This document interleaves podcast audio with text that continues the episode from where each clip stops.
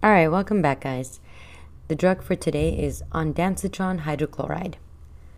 The more popular trade name is Zofran, but you may also know it as Zuplenz. The drug classification is antiemetic or serotonin receptor antagonist. So, to get into the action, I want to talk a little bit about the pathophysiology of emesis first. The vomiting center in the medulla oblongata is what stimulates the muscles involved in emesis, in throwing up, right? So there's something called the CTZ, the chemoreceptor trigger zone. This has what we call 5-HT3 receptors. Serotonin can bind here, and then it triggers the CTZ to send signals to the vomiting center, which stimulates the abdominal muscles to contract and the esophagus to relax, allowing emesis to occur.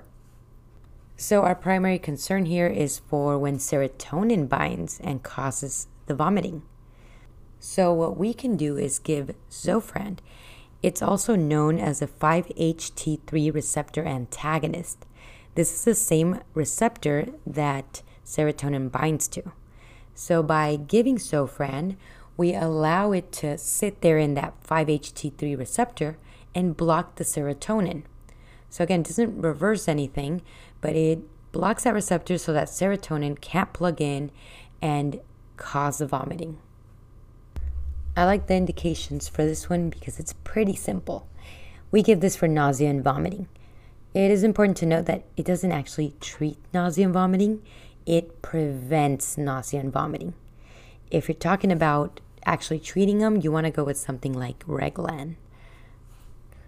Contraindications include pregnancy, regardless of the gestational age, and hypersensitivity to other 5-HT3 receptor antagonists. All right, let's get into adverse effects. So, for cardiovascular system, we have dysrhythmias, fatigue. Uh, it is important to note that it can prolong the QT interval. Okay, so this is concerning, and I'll talk about that in the notes. For neurological, we have dizziness, headache, sedation. And for respiratory, we have some respiratory depression and some hypoxia. And honestly, these don't concern me too much. I haven't really seen any of these adverse effects in the field. All right, so pharmacokinetics. The onset is one to five minutes, the duration is four to six hours, and the half life is about three hours. Also, note that the pregnancy category is B. So, on to the special notes and precautions. Uh, the biggest concern here is for the QT interval prolongation. So, we want to make sure that we are assessing our patients with cardiac history, placing them on the 4 lead, on the 12 lead if you need to, and just performing cardiac monitoring. Their QT interval should be 0.39 to 0.45 or 0.46 seconds. So anything longer than that, and we want to exercise caution if we're going to give this medication. Remember that anytime the QT interval is prolonged, we put them at risk for long QT syndrome, which means that this relative refractory period has just been extended. And if a stimulus occurs here, this can throw the patient into VFib or VTach and kill them. And the patients that we're concerned of again are those with prolonged QT syndrome or with use of QT prolonging drugs. And real quick, the reason it's not given in pregnancy, at least one of them, is it was shown to cause a cleft palate in newborns. And if you are giving the tablet, make sure you peel the backing off. Don't push the medication through it or it'll break. And the IV, in my experience, tends to work better than the ODT. Also, if you have a patient who's actively vomiting, I would rather give it IV. Otherwise, the tablet's probably not going to absorb correctly or it's just going to get thrown back out.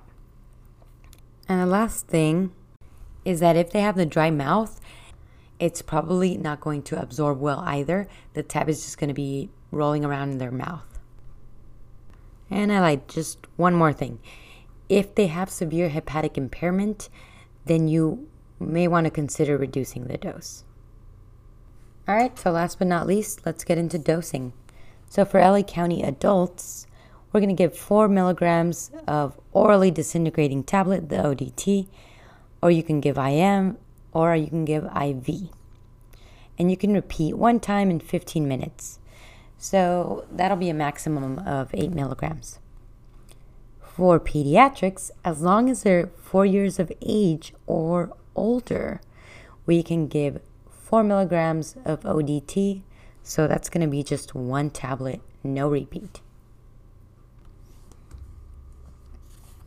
Okay, up next is San Bernardino County dosing. For nausea and vomiting, we're going to give Zofran 4 milligrams slow IV, IO, or ODT. This is for patients uh, 4 to 8 years of age. We can give 4 milligrams of ODT prior to base contact. If they are 9 years of age and older, we treat them like adults. So we give them the 4 milligrams, we can repeat it twice for a total of 12 milligrams every 10 minutes, and that's prior to base contact. And you can use this medication uh, prophylactically for nausea and vomiting with narcotic administration. We don't really see the effects too much with fentanyl, but with morphine, you definitely want to give it ahead of time. And that's it for Zofran.